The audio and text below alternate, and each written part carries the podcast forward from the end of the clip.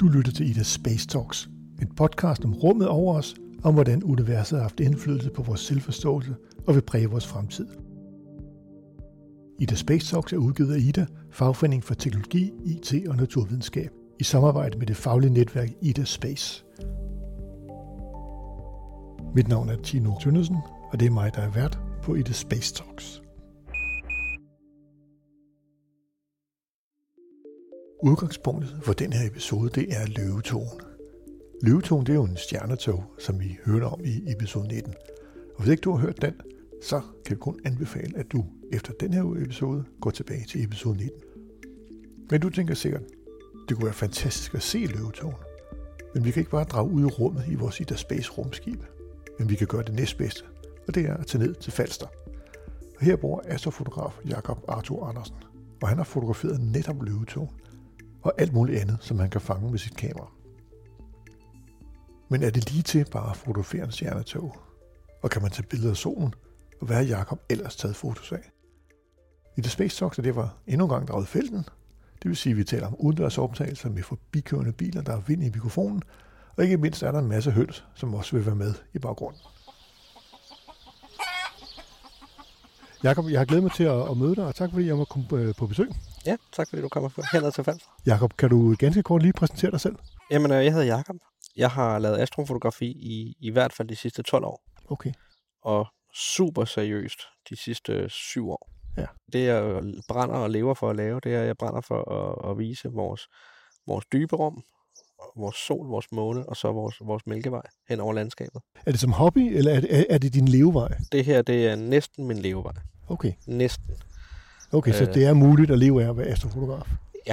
Øhm, det kræver så også øh, ret mange blod, sved og tårer. øh, men det kan godt lade sig gøre, Okay, Øh, super og- godt. og jeg er næsten ved at være der. Nå, men det, er- det er jeg glad for at høre. Og du, jo, du har også lige udgivet en bog, eller ja. Ja. ikke lige, men, men hvornår? hvor, I november, I november Ja. udkom den, ja. øh, himlen set fra jorden. Jakob, fortæl mig, hvordan du blev astrofotograf. Min baggrund, min oprindelige baggrund er, at jeg er uddannet grafiker. Ja. Og øh, jeg har altid, øh, jeg har altid haft sådan en kæmpe stor fascination af, når du lavede et billede, at så kunne du vise en verden. Mm. Altså du kunne vise sådan et helt lille univers, der ligesom kunne fortælle en historie, alene i kraft af det billede. Så sker der det, at jeg skifter branche og bliver mekaniker, øh, fordi jeg havde altid også haft en passion for at skrue på gamle biler. Mm-hmm. Lidt senere skifter jeg så igen job og bliver underviser, men inden for mekanik. Og der er så en kollega, øh, som får lidt arbejde, øh, så bytter vi, øh, så jeg hjælper ham med nogle bremser, og så får jeg en kikkert af ham.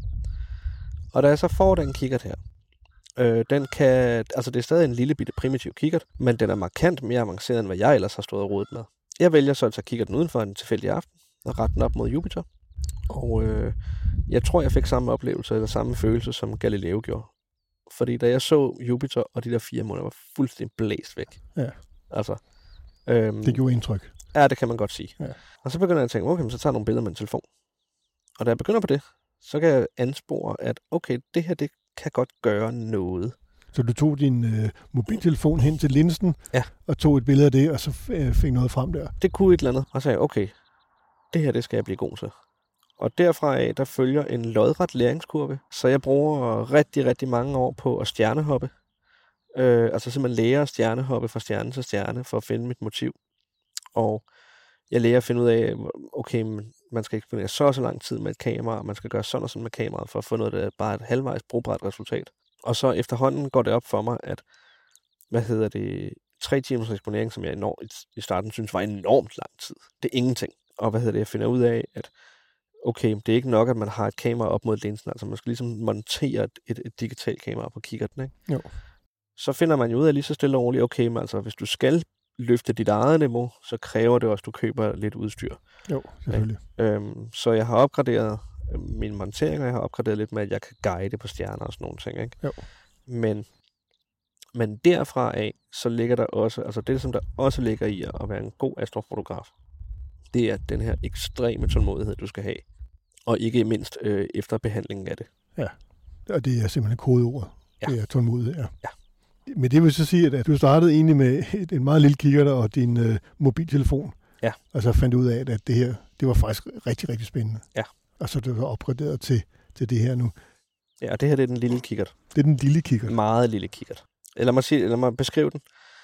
Det her det er en linsekikkert. Jeg har en Newtonian kikkert, der er 30 cm i diameter. Okay. Hvis man stiller den på jorden, så den, går den der cirka til brystet. Hold op. Øh, den kommer kun frem under helt perfekte forhold. Hvor meget står sådan en i? Det er det dyre udstyr. Nej, den er egentlig billig nok. Hvad gav jeg for den? 4.000? Nå, okay. Jeg jeg er overrasket over, at, at, at det her udstyr, at det ikke er dyre. Men, men den er brugt. Altså, skal du købe den ny, så koster den 10.000. Ja, Ikke også? ja, ja. Men, men den er brugt, og den er behandlet godt af ham, jeg har købt den af. Og det software, du bruger på, på, på computeren, Det er gratis, det hele. Photoshop er gratis, øh, men det har jeg en licens til. Og så findes der... Øh, Photoshop er meget godt, egentlig det er okay. Øh, og kongen inden for, hvad hedder det, behandling af Deep Sky-billeder, det hedder PixInsight. okay. Og det er heller ikke gratis, men det har jeg også en licens. Men alt andet, ganske gratis. Og selv, selv super avancerede programmer. Og du kan, jo, du kan bare se det her Fire Capture. Ja. Det er bare at downloade det. Lad os tage fat i øh, løvetonen med det samme. Du vil tage et øh, foto af den. Og hvordan gik det egentlig med det?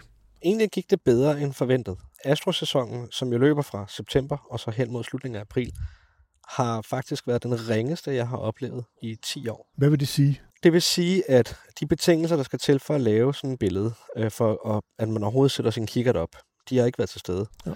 Den primære betingelse er, at himlen skal være klar, og der skal ikke være overskyet. Mm. Det er den første sæson, jeg har oplevet, hvor at jeg fra januar og hele vejen til næsten slutningen af marts overhovedet ikke har taget min kikkert ud. De ganske, ganske få øjeblikke, hvor jeg har været i stand til at tage kikkerten ud, der har jeg fokuseret udelukkende på den her løvetog, og så var jeg egentlig ligeglad med, hvor lang tid jeg brændte af på det. Okay. Men det man så, hvad skal man sige, hvad, så billedet blev faktisk ret godt okay. i sidste ende. Ja. Men det skal også lige siges, at øh, jeg har også eksponeret i, øh, i godt og vel 25 timer. Hold da.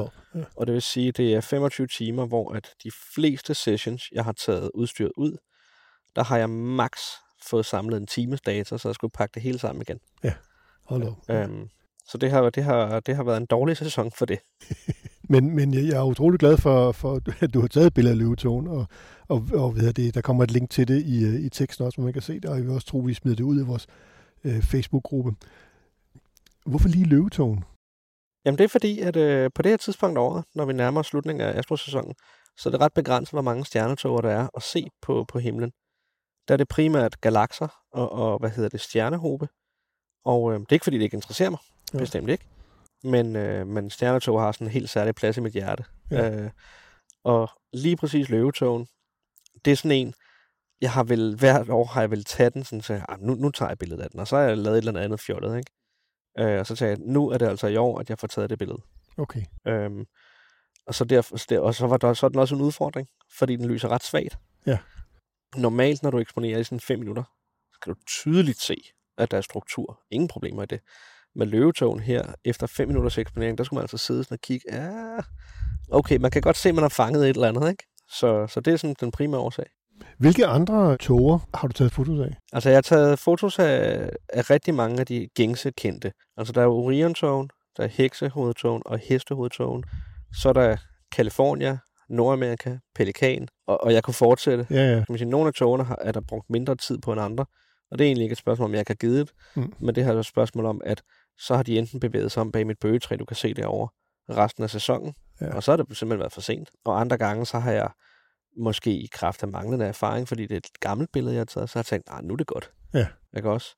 Øhm, fordi det, jeg kan lægge mærke til med mine billeder, det er, at, at hvad hedder det, mine eksponeringer bliver bare længere og længere og længere. Mm. Og det er fordi, at jeg ved jo i sagens natur godt, at hvis jeg bare lader kikkerten stå og samle mere lys, så bliver billedet bedre. Ja.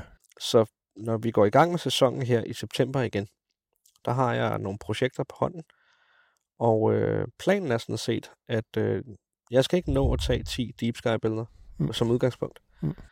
Jeg skal bare nå at have i hvert fald hældt 50 timer Ja. i to-tre stjernetoger. Simpelthen for at gøre dem bedre. Så godt som det overhovedet kan lade sig gøre hernede fra Falstad. Ja, ja. Og kan jeg så nå, hvad skal man sige, 8 og den mængde tid, jamen, det er kun godt. Det er jo kun fint. Ja, ja. Og det billede, du har taget af løvetogen, altså også taget hernede fra Falster. Det er taget lige der to meter fra, hvor vi sidder.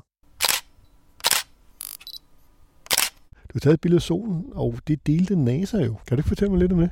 Jo, det der ligger det, det er, hvad hedder det, øh, man kan jo gå ind på noget, der hedder Transit Finder, og så kan man se, hvornår at øh, ISS rumstationen passerer enten månen eller solen i forhold til dit synspunkt. Ja. Og øh, den kigger jeg ret tit på, den side, vil jeg gerne indrømme. Men hvad hedder det, så kom muligheden, og hvad hedder det, ved lykketræf, så var det rent faktisk også skyfrit den Okay, dag. ja. Og øh, det passede med den rigtige retning, og det passede med, hvad hedder det, tidspunktet ikke var alt for besværligt og sådan nogle ting. Så jeg sætter min kikkert op, og hvad hedder det, bruger rigtig meget tid på at sidde og finjustere. Og så de sidste fem minutter eller sådan noget, før jeg ved, at stationen skal passere, der sidder jeg bare og bider negle, mens jeg kigger på min kameraskærm. Mm. Så får jeg taget billedet af den passerer, og øh, så sender jeg til det, der hedder APOD, som er en, det er jo ikke NASA direkte, øh, men det er jo en, en, hvad hedder det, en, en underafdeling af NASA, hvor to professorer øh, styrer den. Og hvis de øh, siger god for den, det er vores høns, man kan høre, Ja, jo, det er høn, hønsene vil være med i podcasten, ja. men det, det er helt i orden. Men, men hvis de siger god for det, og det bliver godkendt, altså så er det i principielt NASA, der viser et billede frem. Ja, Det er ikke på deres officielle side, men det er på deres fotoside. Og de viste så billedet, og så, hvad hedder det, sendte jeg det måske også til nyhederne. Så gik det sådan rimelig meget amok. Ja. Altså, jeg har jo før vist billeder til, til TV2 og så videre, det har de også været imponeret over. jo. Men rumstationen, der så lige passerer ind foran, det, øh, det kunne de godt lide. Godt, Jacob. Du har sat din øh, solkikkert op. Ja. Kan du først lige fortælle mig, hvad, hvad, er en solkikkert? Jamen, øh, en solkikkert, det er jo i, i sagens natur i navnet, så ligger det jo en kikkert, der kan se på solen, uden at den tager skade, og man selv tager skade. Men kikkerten som den her, det er en almindelig kikkert, hvor at det er en linsekikkert, altså du ved, den er ligesom den, man kan holde op foran øjnene. Jo. Men så er der så sat et specielt solfilter ind foran. Et meget, meget kraftigt regulerende solfilter, som gør det, øh, at den isolerer, hvad hedder det, bølgelængden for brint. Og det vil sige, at så kigger man på solen i det spektrum af lys, der hedder kromosfæren. Okay. Og det vil sige, at man kigger lige over fotosfæren, det der blændende lys. Og det er simpelthen fordi filteret går ind og nægter noget som helst andet lys at passere. Og det er selvfølgelig også for at øh, beskytte vores øjne, vel? Eller? Ja, Ja. det er det også. Øhm, og så er det også fordi, at når du kigger på solen i det, den bølgelængde her, der hedder H-alfa, som man kalder det, øh, den er uhyre interessant, fordi der kan man, man kan virkelig se, hvordan solen er en pulserende levende stjerne, og man kan se, at der sker, når man kan se plasmaen bevæge sig. Okay. Og hvad hedder det? Det, der så sker, hvad skal man sige, efter filteret, det er, at der sidder et kamera her, som er et højhastighedskamera. Mm. Og det er fordi, hvis du skal have et ordentligt billede af solen, så for det første er du nødt til at zoome kraftigt ind på den. Når du så zoomer kraftigt ind på den, så får du så også flere detaljer jo. Jo. Men det betyder så også, at så forstørrer du jo den der urolige effekt i vores atmosfære op mange, mange gange. Og det vil sige, så svarer det faktisk nogle gange til, at du kigger på solen gennem et glas vand. Aha. Og derfor så filmer man det med et højhastighedskamera. Fordi det man så kan gøre, det er, at man kan bruge en teknik, der hedder Locky Imaging. Fordi der vil jo være delelementer i hvert billede, hvor et fokus er knivskarpt. Så hvis du laver en video på 4.000 billeder, så efterfølgende tager den video og siger, fortæller program, du leder efter specifikt det her. Så kan programmet selv sortere ud i de her 4.000 billeder og sætte det sammen til et enkelt knivskarpt billede. Okay. Så det er sådan humlen i det. Og du har sat udstyret op her. Nu, nu er det jo en podcast, så folk kan ikke se noget. Nej, Men, men det kan fortælle, du har en, en øh, vidunderlig hjemmelavet kasse her. det er en gammel CF-kasse faktisk. Okay. Øh, og der har jo nok været sko og alt muligt andet godt i. Men Ja, ja, hvis ja. man så lige vender den på siden, så er den en fantastisk astrokasse. Jamen, det er lige, hvad det er. En astrokasse, og der står din computer. Øh, og der er hele i. Og hvad er, det så, hvad er det så, vi kigger på nu? Altså hvis du kigger herinde lige nu, så kigger du på et udsnit af solen. Ja. Og det du så kigger på, det er, at du kigger på solen i det her H-alfa bølgelængde. Jo. Og hvis du tager håndklædet hen over hovedet, sådan så du kan sætte dig ind i kassen og se, så kan du se, hvad hedder det, hvordan solen har de her meget, meget åbenlyse strukturer. Hold da Du kan se filamenter, øh, som jo, hvad hedder det, er buer af plasma, der stråler ud fra solen. Jo. Og så heroppe, lige før der kom skyer igen, hvis det, jeg tror, der bliver skyfrit nu. Men der kunne man se, der var en ret aktiv solplet. Ja, vi kan lige fortælle lytterne, at vi faktisk sidder med hovedet inde i en kasse nu. Ja. og kigger på solen, med et håndklæde henover. og, og skyerne farer forbi. Men når du kigger på det her, Ja. når du kigger på det her, og du får det billede, som du ønsker, Jo. så er det, at hvad hedder det, vi ser den øvre del af solens atmosfære. Ja. Og den øvre del af solens atmosfære er ekstremt dynamisk. Altså det svarer jo til, at, at du kigger jo ind i det glødende hjerte af en stjerne Ja. i bund og grund. Men Når du så kigger på det, så, fordi så, hvad hedder det, jeg laver billeder, hvor man kan se, at der står flammer ud fra siden af solen og alt det her. Og, og det gør der jo også. Men når man kigger på det her igennem den her kikkert, og når man faktisk kigger på solen lige meget, hvordan du vender og drejer det, så fordi solen er så gigantisk, som den er, så selvom der er al den her dynamik, så for at spotte en ændring i den her plasma, så skal du faktisk sidde i flere minutter og observere det. Okay. Nogle gange, så sker der det, at hvad hedder det, hvis du, op, hvis du overvåger et meget, meget aktivt område for eksempel, hvor at øh, du mistænker, at lige om lidt, så kommer der en, en coronamasseudstødning, så kan det gå rigtig stærkt. Altså, så kan det være sådan et splitsekund, hvor det simpelthen bare siger knald, og så skyder den materiale afsted. Okay. Men oftest, så når du sidder og kigger på det, så når du observerer de her plasmabuer, hvis du så observerer dem over sådan 20 minutters tid, så kan du tydeligt se, at de ændrer sig. Når du generelt bare kigger på solens overflade, så ligner den, den ligner faktisk en lodden tennisbold. Men når du så kigger på den, så kan du se de her lodne, øh, der stritter, der ligesom er på solen. Du kan se, at de arbejder ganske, ganske lidt. Jo. Og så over lang nok tid, sådan 20 minutter, så kan du tydeligt se, at der sker ændringer. Og det, hvad hedder det, nogle gange, hvis du kigger på siden af solen, altså på, hvad skal man sige, på kanten af solen, så kan du se de her meget, meget voldsomme protuberanser, som jo er by, eller skyer af plasma over superhed plasma, der bliver sendt ud, og så bliver trukket ned igen af magnet, øh, hvad hedder det, bølgerne. Og der kan du nogle gange godt observere, at de bevæger sig rigtig hurtigt. Jo. Normalvis, så ligner det bare sådan en glødende sky, der bare hænger. Ja. Men, men er der rigtig godt gang i den, så kan du faktisk godt se øh, inden for ganske få minutter, at der rent faktisk sker rigtig meget. Men når man har set det, altså når man har set, hvad hedder det, videoer af solen, hvor aktiv og voldsom den er, så er det jo typisk, fordi der er nogen, der har lavet en stop-motion film af det. Ja, ikke? ja. Og det er der jo som udgangspunkt ikke noget galt i. Altså det er jo stadig virkeligt, det er bare speedet op. Altså måden det her det er sat op på, øh, computeren her, den har direkte forbindelse til kameraet, for ellers kan man ikke overføre dataene hurtigt nok. Nej. Øh, den op, kameraet optager med 185 billeder i sekundet. Så sidder der her en solfinder, og du kan se, der er en lysende prik her for enden. Ja. Og du, du kan sagtens købe sådan en her. Ingen problemer i det. Ja, Øh, jeg, jeg tager lige et foto, fordi, så, så, fordi, så kan vi uploade det. Men solfinderen her, Ja. øh, det her det er faktisk bare en gammel søgekikkert, jeg har taget skiltet. Okay. Fordi den fik jeg med, da jeg købte den anden kikkert. Og så, altså du ved, man får altid alle de her accessories, der hører til. Ja. Men jeg har øh, et guidescope, og så har jeg en vinklet søgekikkert, som jeg altid bruger. Ja. Så derfor, da jeg fik en ekstra, så havde jeg ikke brug for den. Så havde den bare ligget i en kasse i et par år. Og øh, så tog jeg skilten ad og lavede min egen hjemmelavede solfinder, fordi jeg havde det sådan lidt, at dem man kunne købe, der hvis den skulle være bare nogenlunde god, så kostede den 1600 kroner. Det synes jeg var ret fjollet. Så jeg har taget toppen af kikkerten her, så har jeg sat et plastikdæksel på. Det er oprindeligt faktisk, der skærmer af for linsen. Mm-hmm. Så har jeg lavet et knappenålshoved øh, hul i den. Ja. Så jeg har faktisk lavet et kamera obscure, Ja, selvfølgelig. fordi så har jeg taget hernede, hvor det oprindelige forstørrelseselement sidder. Der har jeg skruet det ud. Så har jeg taget en sprinklerdunk og klippet til. Aha. Og så har jeg sat den i klemme her. Sådan, så det, det der hvide plastik der, der ser så fint ud, Det er springlerdunken. det er sprinklerdunk. Men så har du prikken, og så passer det med, at når den står mere eller mindre i centrum, så kigger kigger den op på solen. Og så står kigger den selvfølgelig på en øh, montering, som er motoriseret. Mhm. I kraft af, at hvad skal man sige, vi ikke forstørrer sådan voldsomt op. Så, øh, hvad hedder det, hvis du blot har alignet, kigger den her sådan groft mod nord, og har sat den i vatter. Når du så først har sløvet ind på solen, så følger den faktisk solen ret godt automatisk. Behøver du ikke kompensere så meget for det. Nej. Og så har vi så her en øh, fjernbetjening, og den bruger jeg faktisk til at styre, når vi skal finde, øh, hvad hedder det, solen Jo. på vores felt. Men lige nu der er der lukket til, så der kan vi faktisk slet ikke se den. Hvilket mærke er sådan en kikkert? Kigger den her, det er en TS, øh, hvad hedder det, Optics, og det er det, der hedder en, en 480 mm fotoline. Mm-hmm. Og det er faktisk, fordi jeg primært har købt den til at lave Widefield Deep Sky.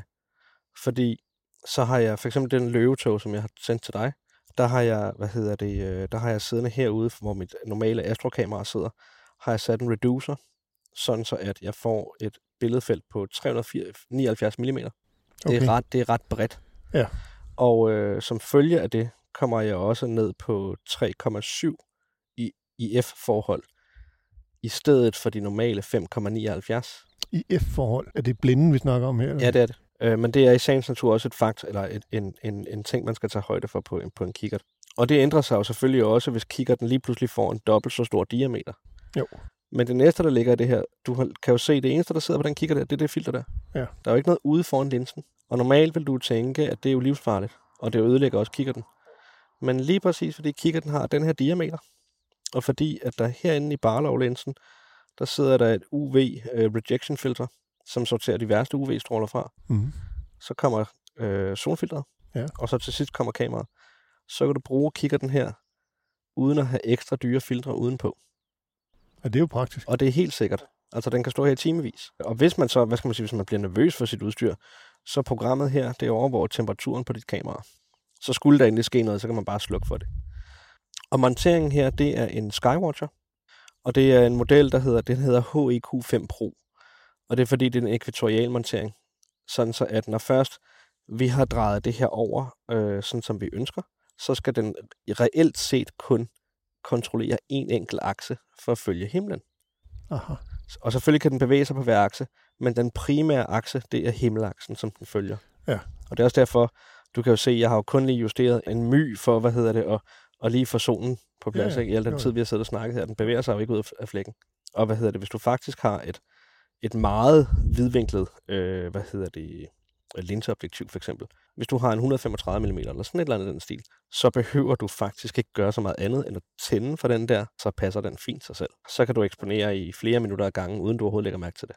Nå, hold da op. Ja. Øhm, men når du så har kikkert på, hvor du jo zoomer meget mere ind, så snakker vi om, at så skal man hen og kontrollere monteringen her ved hjælp af sådan en lille ekstra øh, guidescope som det her. Og det ville være, hvis du skal lave deep sky Ja. øh, fotos. Ja. Fordi det er så øh, uendelig langt væk. En millimeter vil, vil betyde meget. Ja, præcis. Øh, men til sol og måne, der betyder det ingenting. Nej, nej.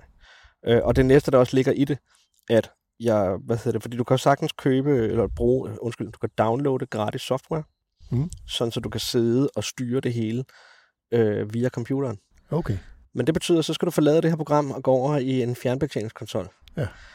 Så hvis du, når du man bruger den her lille håndcontroller i stedet for, Jo. så kan du sidde med den i hånden, mens du observerer, hvad du laver. Og det betyder jo også, at, at så arbejder du meget mere øh, flydende, Selvfølgelig, ja. ikke? og der er ikke alt det der med, at så skal man lige, og så skal man skifte det ene og det andet og det tredje. Nej. Du har en håndcontroller, du har et program, og du skal, det eneste, du skal koncentrere dig om på computer, det er at trykke film, når det skal ske.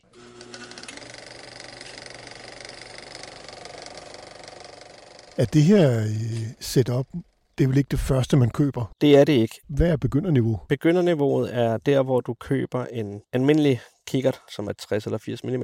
Ja. Og så køber du, hvis vi snakker specifikt til solbilleder, så det, som folk normalt gør, det er, at de køber det her Barter solarfilm, Mm-hmm. som man sætter ude foran kikkerten. Og det tillader dig så at se solen i sit hvide lys. Okay. Det vil sige, der ser du fotosfæren, men uden den her blændende effekt. Og det vil sige, at når du så kigger på solen på den måde, så i stedet for at du kan se, som vi har set, alle de her protuberanser og den, den her meget dynamiske gas, Ja. så kan du se alle de her, hvad hedder det, filamenter, der er nedenunder. Og det ligner i bund og grund, øh, hvad hedder det, sådan nogle små guldkorn. Og det er den måde, du ser det på der. Okay. Og, og det vil jeg sige, det, det er sådan ligesom begynderniveauet, når man skal tage solbilleder. Ja. Og hertil skal det selvfølgelig siges, at sådan et filter, man sætter foran der, som udgangspunkt, så det er jo bare lige på skruer, man bare lige strammer. Og der tilrådes det altså på det kraftigste, at man sikrer sig med noget tape eller noget, at det bliver siddende. Ja, fordi ellers fordi du sidder og kigger i det med, med øjet. Ja. Ja, og hvis I ryger af, så Jamen, så er det slut. jeg får øjet. Ja. Ja. Øhm, og så kan man selvfølgelig få monteringer, som er billigere end den her, øh, hvad hedder det, som gør nogenlunde samme opgave, så er de bare ikke lige så præcise. Sådan et, et begyndersæt. Ja. I meget rundtal. Hvad er det? Er det 5.000 kroner eller det? Til sol eller til Deep Sky, til sol? så er vi, ah, så siger vi et sted mellem 3 og 4.000 kroner. Okay, så kan man komme i gang. Ja. Okay. Og hvis det skal være deep sky, Hvis det er Deep Sky, øh, og man skal sådan lidt seriøst i gang. Ja. Øh, hvis man så har et gammelt DSLR-kamera selv, mm. mm-hmm. i forhold til, som de fleste af os jo har, så kan du være kørende for et sted mellem 5 og 6.000 kroner. okay. Det er jo overkommeligt, må Ja. man sige. Men det, man skal være klar over, fordi at kittet, altså legetøjet her, er jo en forudsætning for, at det her kan lade sig gøre. Ja. Absolut. Øh, men man kan købe sig fat i udstyr. Ja, ja, selvfølgelig kan man det. Den, den primære udfordring i det her, og i at lave flotte billeder af sol, måne eller deep sky, det er tålmodighed. En tålmodighed, der, der næsten grænser til vanvid. I går, der stod jeg nede i en mark, fordi jeg er i gang med at lave et mælkevejsbillede. Og der har jeg taget, øh, jeg kan godt lide at lave panoramaer. Og øh, så fordi jeg stod i det perspektiv, jeg gjorde, så skulle hvert billede i panoramaen, det skulle bestå af fem fokus stacks midt om natten, du ved, ude i en rapsmark. Jo. Så det vil sige, at hver eneste gang, jeg havde taget et billede, så skulle jeg tænde for min live view på kameraet. Jeg skulle belyse det rigtige område, finfokusere, og så sikre mig og for, selvfølgelig håbe på, at der ingenting sker med rent blæstmæssigt. Og det skulle man så gøre fem gange, og det har jeg så gjort fem gange, 15 gange. Okay. Hold op. Ikke? Og det er Ja. ja. kun en forgrund. Den lille seance, det er sådan i min verden lynhurtigt. Det har taget næsten en halvanden time. Og det er lynhurtigt som astrofotograf. Ja. Hold op. Så tålmodighed, det er... Men tålmodighed er jo gratis. Ja, ja, selvfølgelig. så, øhm, altså normalt, når man laver deep sky, så skal man jo forvente, at, at hvad hedder det, hvis det skal blive godt, et godt deep sky billede, så skal du eksponere i i hvert fald 20 timer. Altså som i, at, at du skal stå i marken i 20 timer. Nej, ikke nødvendigvis. Øhm, hvis det er deep sky, du laver, så så længe du har et godt kig til det objekt, du vil kigge på på himlen, øh, så kan du stå hjemme i din baghave. Forudsat der selvfølgelig ikke er for meget lysforurening. Og så kan kiggerten stå og køre. Ja, og selvfølgelig, på den måde. Ja. Ikke? ja. Og selvfølgelig er der jo ikke mørkt i 20 timer. Men så udnytter man det mørke, man har, Ja. pakker sammen, sætter op næste dag og kører videre på samme objekt. Ja, og så, så får du en, øh, dybest set en masse forskellige fotos, som du så stakker. Ja. Ja. Og så ender det med, at, øh, eller så, og så billedbehandler du det. Ja. Okay. Øh, altså når du har stakket det, så får du et grundbillede, som du kan kontrastbehandle og øge din farvemætning, som du ønsker. Det er jo i bund og grund, det er egentlig ikke så meget andet end det, du gør, når du først har stakket dit billede. At du laver noget kontrast og noget farvebehandling. Der er mange, der tror, man tilføjer alt muligt, og så det gør man ikke. De billeder, vi ser, de farver der er på, hvordan behandler du dem? Det kommer an på, hvordan man ser på det. Fordi der findes jo noget, der hedder naturligt lys, Ja. som du og jeg kan opfatte. Ja. Og så findes der jo det her, der hedder smalbånd, som vi ikke kan opfatte, men som et kamera kan opfatte. Og det betyder ikke, at lyset ikke findes. Nej. Øh, det betyder bare, at vi kan ikke se det. Så når vi kigger ud i universet øh, gennem en kikkert, så hvis det er en almindelig stjernekikkert, så er alting for os primært blåt. Blåt og hvidt. Mm. Øhm, hvis vi så har en exceptionelt stærk kikkert, virkelig en stor kikkert, Jo. visuelt, så kan vi begynde at se nogle af de røde farver, Ja. og de er rigtig svage. Jo. Men kameraet har jo den force, at det kan jo bare lukke lys ind, så længe man har lyst. Selvfølgelig, ja. Så hvis du har et kamera, der efterligner det menneskelige øje, altså det almindelige DSLR, så de farver, som det kamera producerer, er ægte farver. Mm.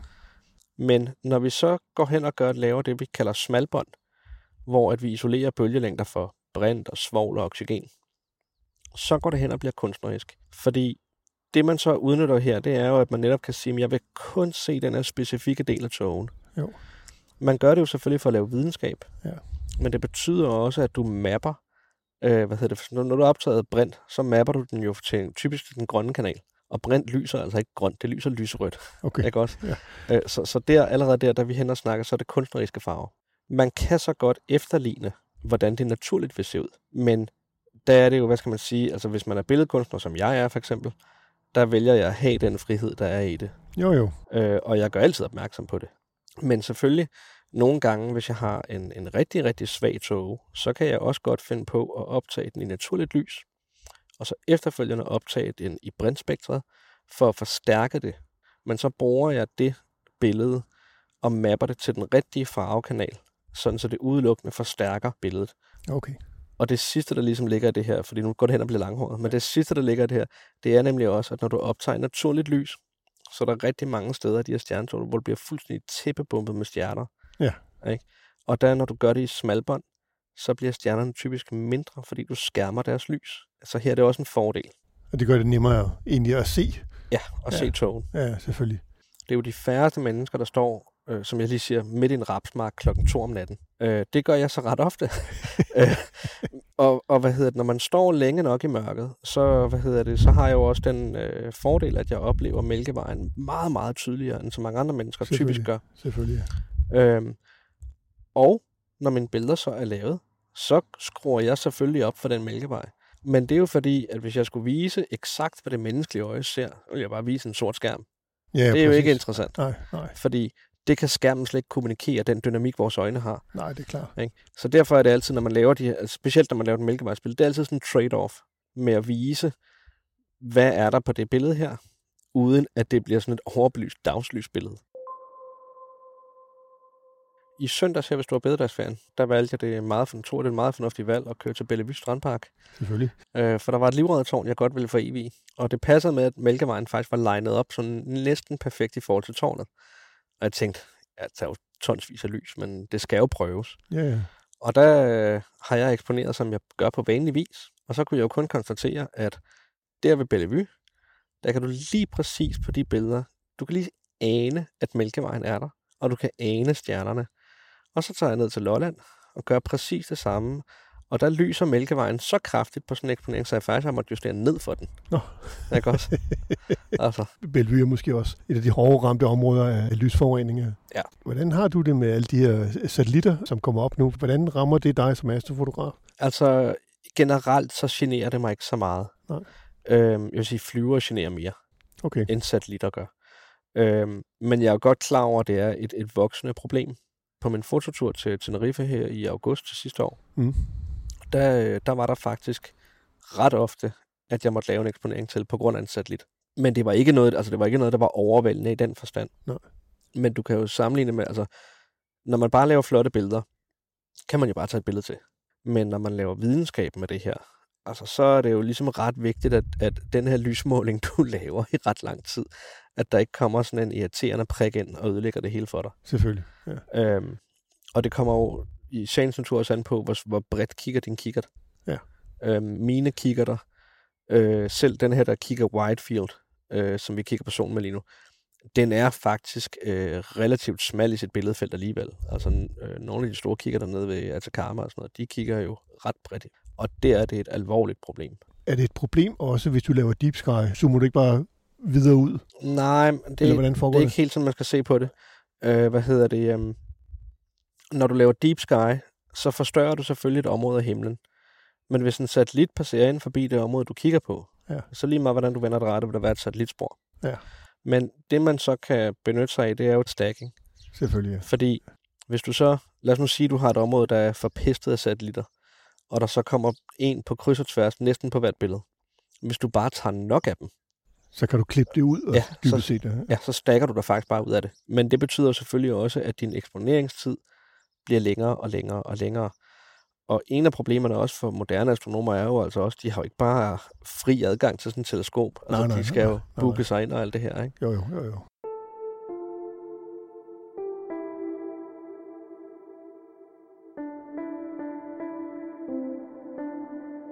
Hvis, hvis man nu står som, øh, som spritny her og bare vil i gang, Ja.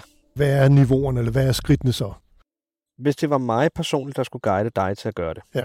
Øh, det første, du gør, det er, at du prøver at lege lidt med din mobiltelefon. Bare en dag eller to. Ja. På et stativ. Og så finder du nogenlunde, hvor mælkevejen er, og så prøver du at eksponere i lang tid. Ja. Og hvis du ligesom kan se, okay, det synes jeg egentlig er meget sjovt, det her. Jo. Ikke? Så kan man prøve at gøre det lidt bedre med den telefon. Afhængig af, hvad det er for en, man har selvfølgelig. Ja, ja. Der, er, øh, telefoner har absolut deres begrænsninger. Ja, Øhm, men så tager du, øh, hvad hedder det næste skridt, det er, at du lærer at tage billeder af mælkevejen. Så man kan faktisk godt tage et, et, et rimeligt billede af Mælkevejen med sin mobiltelefon, Der kan man faktisk godt. hvis bare man finder et godt stativ, Ja. og der er mørkt, Ja. og så lad den øh, stå åben liggende op. Ja. Okay. Kan faktisk godt tage noget, der hedder lidt. Altså okay, ikke? Ja, ja, ja. Men det næste skridt, det er, at du tager øh, digitalkamera, og så lærer du at tage billeder af mælkevejen. Og, og begynderniveauet her, det er, at det er bare et kamera, en træfod og klik. Ja. Og så skal man så selvfølgelig kun eksponere længe nok til, at man lige får mælkevejen med, men stjernerne ikke bliver aflange. Ja, selvfølgelig. Ja. Ikke? For lige meget, hvordan du vender og drejer det, så roterer jorden jo. det er godt. Men hvis du har en ekstrem vidvinkellinse på, så er det svært at se. Øhm, og næste skridt derfra, det er, at du tager en tracker på, så du kan følge himlen og tage mælkevejsbilleder i meget høj kvalitet. Og så kan man så steppe op videre derfra til, til Deep Sky. Og i Deep Sky, af, lidt afhængig af, hvad for en kigger du vælger, så følger månen per automatik med. Jeg vil ikke sige, at solen er det sidste niveau. Nej, Altså, det er det ikke nødvendigvis. Men det udstyr, du køber til at kunne kigge på solen, så kan du det, og så kan du ikke andet. nej. Men med en stjernekikkert, eller med, med til digitalkameraet, eventuelt koblet med en stjernekikkert, så kan du nemlig både Mælkevej, Deep Sky og måne. Og så kan man ligesom ja. lære at bruge udstyret på en rigtig konstruktiv måde. Okay. Ja, fordi der er sikkert mange, der har en, en stjernekikkert. Så kan man bare lære at koble et, et digitalt kamera på, simpelthen. Men det er noget, det, der må du købe en anden montering. Det er bare en T2-kobling. Okay. Ja, Ja, og så, hvad hedder det, øhm, og, og så er det faktisk så smart lavet, så at når du køber den kobling her, så ligesom at du vil sige klik, klik med at sætte en linseobjektiv på dit kamera, Ja. så gør koblingen det samme, og så sætter du den bare ind i kiggerten. det er jo til at, gå til. Absolut. Det var et fantastisk råd. Jamen, det må vi så håbe, at der er nogle af, af vores lyttere, som øh, får mod på i hvert fald, for det, det lyder da simpelt. Men Jakob, det har været utrolig spændende at komme, at komme på besøg, og vi fik faktisk set øh, solen lidt. Øh, jeg vil sige, det er første gang, jeg har set so, solen på den måde, og det, det, det var spændende for mig i hvert fald. Mm. Tusind tak, fordi jeg kom ned. Jeg ønsker dig held og lykke med alle dine fremtidige deep sky-billeder og alt muligt. Jo, tak. Det var rigtig fedt, du gad at komme hele vejen herned. Du har lyttet til Ida Space Talks, som udkommer hver 14. dag. Du kan også følge os på Facebook i gruppen Ida Space, og her kan du også deltage i debatten om alt inden for rumfart. Du kan også skrive til mig på trt hvis du har et emne, som du synes, at vi kan tage op. Og du kan også abonnere på podcasten via din favorit podcast udbyder. Ida Space Talks er en af flere podcasts, der udgives af Ida, fagforeningen for teknologi, IT og naturvidenskab og du finder alle Idas podcasts på ida.dk-podcast. Mit navn er Tino Tønnesen. På genhør om 14 dage.